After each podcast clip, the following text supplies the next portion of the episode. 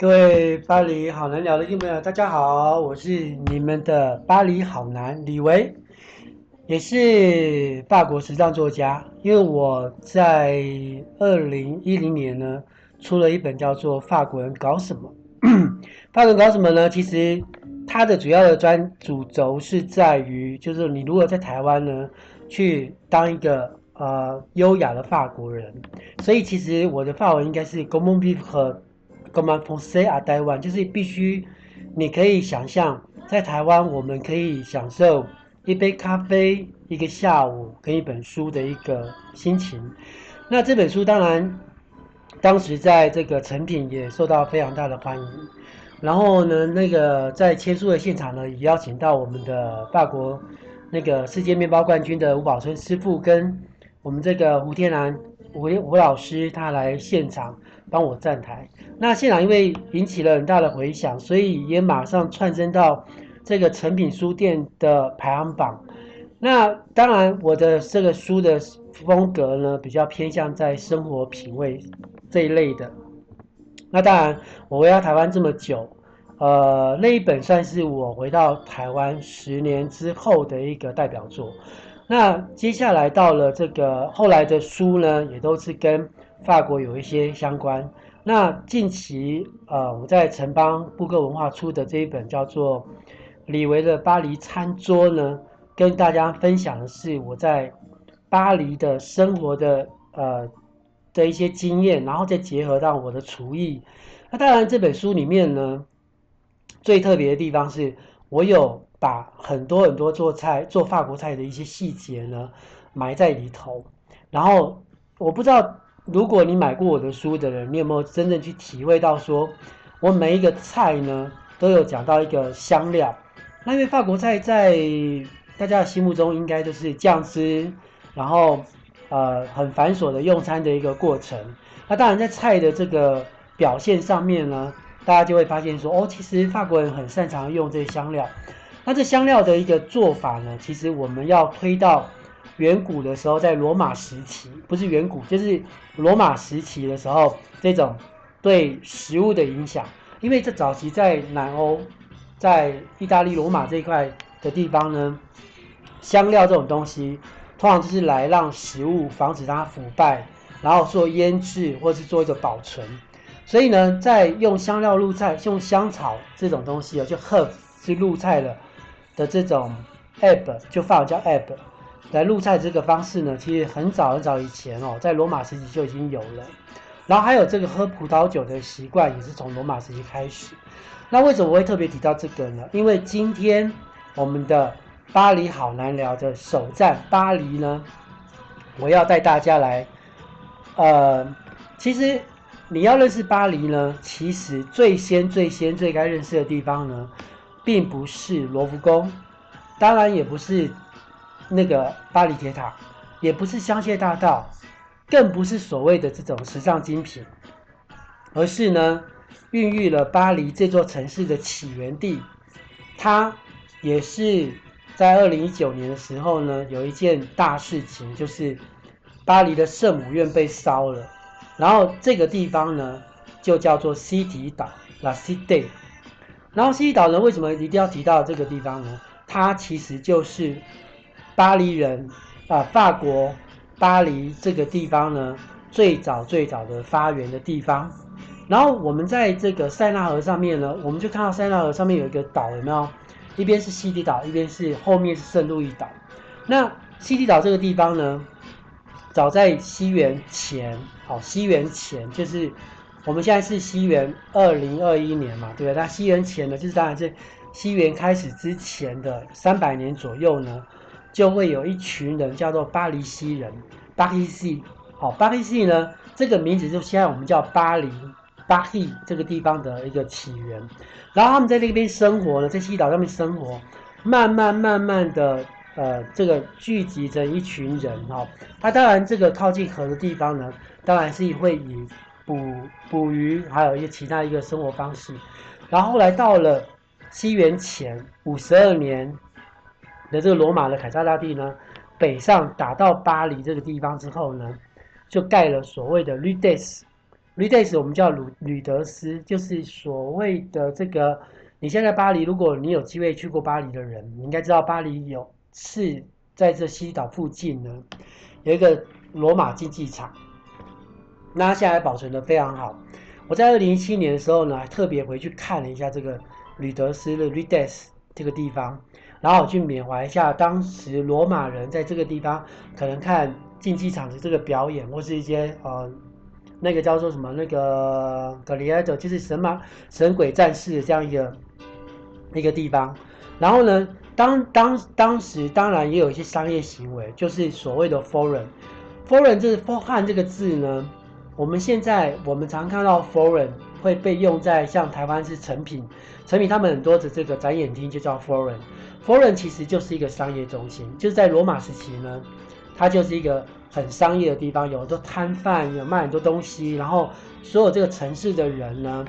在那时候就是都会到 Forum 来挑选一个东西。好，那当然我不要去提太多这个有关于历史的东西，因为我觉得哈，我在讲巴黎的时候呢，就是有些带到历史，那有些带到一些有趣的一个一个有趣的事情，让大家不会觉得哇这个。李维讲这个巴黎呢，真的是还蛮无聊的。好，那我们先提到一个，呃，巴黎圣母院。为什么讲到巴黎圣母院呢？因为西岛上面呢，一个最主要的建筑就巴黎圣母院。我提到巴黎圣母院的原因，是因为你们想一想哦，每一个城市或每一个大城市呢，它最早发源的地方呢，绝对就是有庙，有宗教信仰。就比如说台北市。啊、呃，在劳合劳合夜市，你如果只能去研究台北市的历史，劳合夜市最早的这个慈幼宫，它就是最早的这个庙，一个妈祖庙在那个地方。当然，刚开始是小庙，到现在这个大的规模的庙不一样。然后再来就是像艋舺，就万华这个地方呢，也是龙山寺，它也是原本是个小庙，然后扩建成现在这个一个规模。那当然，巴黎圣母院是一样，它当初在西岛上面的一个小庙，小的一个教堂。现在呢，就是一个大的教堂。那法文里面有一个大的教堂呢，叫做 Cathédrale，Cathédrale。好，所以呢，我们叫做 Notre Dame de Paris。Notre Dame，Notre 就是我们的，Dame 是 Madame，就是这个圣母母亲的意思啊。Notre Dame 是女士，尊称就是一个很尊贵的女士。Notre Dame 那当然指的是圣母玛利亚。好的，Paris。所以呢，这个巴黎圣母院它的法文名字叫做 Notre Dame de Paris。那它的建造年份呢，是在一一六三年到一二五零年的这个时候，它算是纯然的一个哥德式建筑。那当然，你在它的建筑的这个门口的地方呢，就是我们每年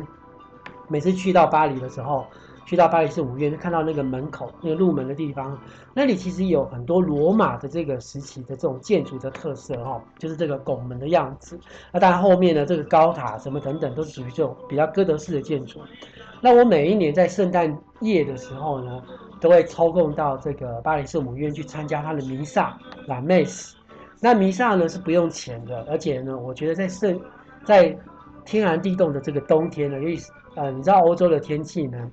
只要到了圣诞节前夕呢，就非常非常不知道为什么就降到很低温，所以呢，在那边呢，你去可以去点一个那个蜡烛，我当然捐一点钱。捐一点钱在那个我们讲的那个油钱箱里面，或者说呃，就是它有个一个捐献箱里面一空 T B，哦，一个箱子里面捐一点钱，然后点一个蜡烛，然后这个呢可以除了保持保持心灵的平静，然后呃也为就也是向他祈求，就是啊、可能自己过得好啊，身体健康啊，一切平安这样子，我觉得是蛮有意义的。然后这个是免费的，可以参加。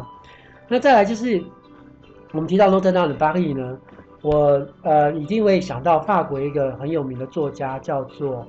一个很伟大的作家，叫雨果，Victor Hugo。我们索邦的学生呢，我们在学校的这个有一个教堂，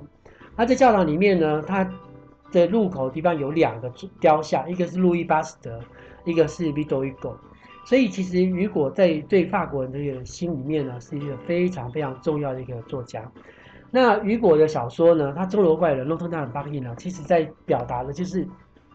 当时这个社会、神学时代这个社会、这个人权这各方面。然后当然他也提到了很多什么 Les Sans-Papiers、Sans-Papiers 啊、Les Sans-Logis 啊，就是松巴撇就是没有证件的，就是一些难民。然后松罗旭是一些没有房子住的街友。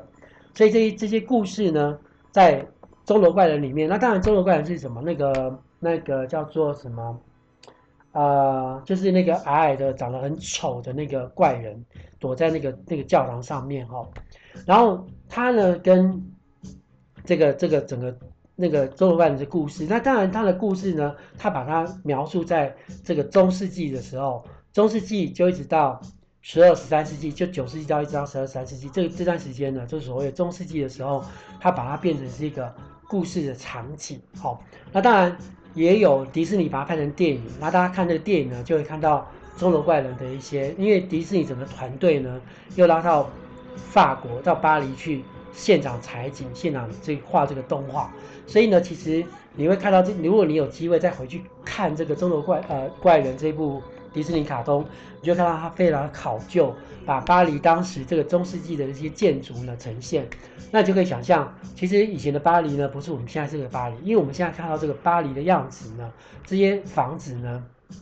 都是在一八四八年的时候，由这个呃奥斯曼公爵巴洪奥斯曼他去盖的，哈、哦，这就是一个大巴黎计划，也是拿破仑呃拿破仑三世的时候，他希望他去呃去把它整整顿这样的市容，然后变成我们现在看到这美美的巴黎的样子。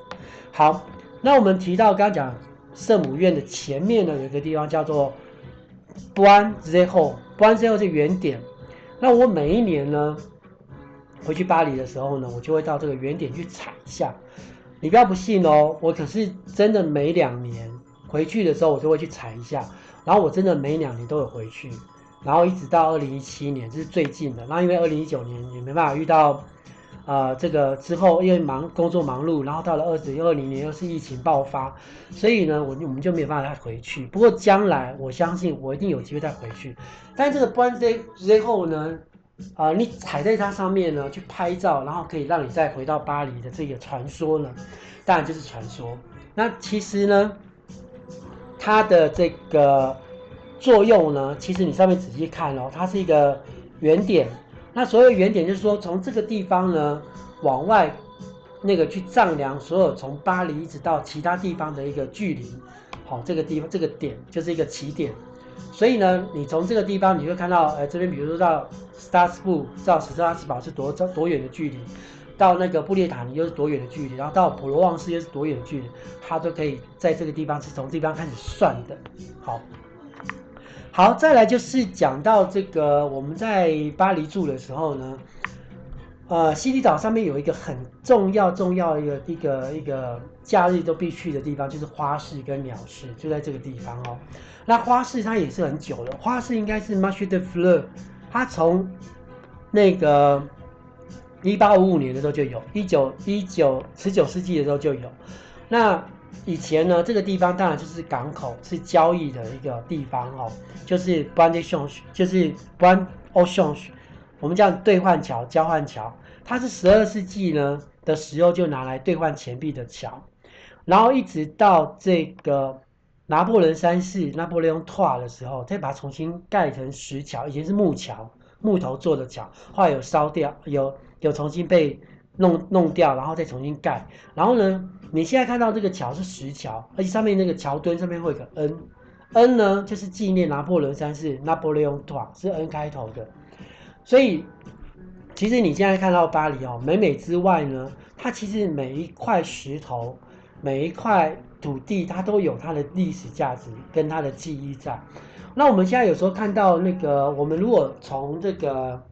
Pont au Change 就是这个兑换桥下来，旁边那个塞纳河沿岸的时候，你就会看到，呃，比如说我现在到那个桥下，然后这个沿沿岸不是很多人这边晒太阳啊，然后做日光浴啊、聊天啊，然后享受塞纳河风景，对不对？那个地方呢，你再看过去呢，那是那个 Notre Dame，就是巴黎圣母院的后面有一个公园，对不对？然后你你这里看哦，你这个。人行道，这个现在有人骑脚踏车，也有人散步，然后有人在做日光浴，或是甚至在夏天的时候，他们会把它做成像那个那个什么沙滩的样子，让大家这边好像不用去远地度假，就有在海边的感觉。那个那个人行道上面，就是河岸上面，他们以前呢可是港口哦，他们是港口，所以一定河岸一定会很多，就是下货哦，然后卖货，就是就是船把这个货运来之后。就从那边下货的港口，所以那边很多地方以前都是下货的港口，就是西堤岛附近这个下货的港口。那对万桥呢，就是关东兄弟呢，它当然就是大家来交易换钱的地方，甚至有时候买东西。所以那个桥以前木桥上面呢，是很多摊贩，很多你可以去买东西。那当然后来被改掉，盖成石桥的时候，还是有保留了那个摊位。可是你现在看不到，因为你现在就是人行道而已，没有什么。那以前呢，那个地方是很多的这种，像如果你去过佛伦斯，你可以了解我讲的。佛伦斯不是有一个很有名的桥叫 Bonfim Q，就是旧桥，它上面就是很多的摊贩，很多的珠宝，很多的什么东西，它也是一样的道理。好，所以呢，我们现在看到这个对万桥，然后在这对万桥的旁边呢，有一个。很有名的就是公司 s i e 哈，巴黎古古监狱，所以这个桥呢，它有旁边有巴黎古监狱那个啦，就是有两栋高塔，那个叫巴黎古监狱叫 La c o n c i e r g e 然后呢，在旁边有一个 Palais de Justice 好 Justice 就是这个司法院，然后对面就是这个圣母院。好，那我们刚刚提到这个花市呢，我们一般的花市哈。就是那个 CD 上面有个 CD 墙上面有花市，花市通常，呃，我们都会买花嘛，等等。那当然，你这边看到很多法属于法国的花之外呢，你可以看到很多的香包，比如说普旺斯的香包，或者是你可以买到很多的这种跟园艺相关的这些东西，包括。呃，当然，锅那个那个盆子啊、肥料啊什么那个都有嘛。像我常去那个台北市建国花市，就可以常买这些花跟其他的这些这些用品。但是我觉得法国这个地方最值得去逛花市的地方是，它有很多很多的装饰品，就是你的园艺的装饰品等等，它是非常多选择的。然后包括你那个门口的上面那个挂铃有没有铃铛或是什么的，就有很多造型。我觉得就是你去花市啊，其实特别如果你有机会再到我们有机会到巴黎去的话，我们可以在这个花市里面挑很多，挑一些呃小门牌啊，或是一些小铃铛，就挂在你家门口什么等等。我觉得真的非常有意思，而且这是我们逛花市一个最大目的，因为你这边买花没有意义，除非你要这边常住，你就会去买花。像我以前住那边的时候，我就会买花回去放，或者回去种盆栽等等。但是如果说你今天只是观光客人来，来玩，你就到这个地方，然后去挑一些简单小东西、小饰品，或是一些香包哦，香包的，比如说放在衣橱里面，或者那种普罗旺斯香包都非常的棒。所以呢，其实我觉得西堤岛这个地方呢，真的是好好玩又兼具非常大的历史，因为你从这个介这我接着介绍呢，你就可以了解到说，其实西堤岛上面的。的这个历史呢是非常非常有趣的，而且它真的就是你认识巴黎必须要认识的开始。那接下来我们就要讲第二集的地方呢，我们下一集要来讲拉丁区。所谓拉丁区呢，就是离这个地方也不远，然后就是我念书 s o b o n 索邦大学的所在地的地方。然后索邦大学在十三世十三世纪的时候，就是已经十二十三世纪就已经有了大学，是一个高级学府。那当时的人呢，以讲拉丁文为荣，所以这个地方呢，又叫做拉丁区，叫做 Le Quartier Latin。那拉丁区呢，它非常非常的有趣的是，你可以看到很多以前罗马、意大利人留、意大利这些罗马的时期的这些人留下来一些遗迹。那我们在下一集呢，我们就来好好的体会一下 Quartier Latin 它为什么充满了文艺气息，充满了乐趣。充满了古老的一个风情，我觉得大家要认识巴黎呢，不要只认识我刚刚讲的那个罗浮宫，当然一定要去，但是铁塔你可以去，可以去看看，可以去玩一玩，走走。然后呢，香榭大道也当然要走，但是这些属于文化面的东西呢，我觉得是巴黎好难聊这个 podcast。必须要跟你分享的东西，因为唯独你文化层面越了解的时候，你越能够跟法国人有话讲，因为他们会觉得你是一个非常非常有文化的一个人，那这时候你就很容易跟法国人交朋友哦。那我们今天的 podcast 就到这边，那也希望你继续收听我的好巴黎好男聊的 podcast，下次见喽，拜。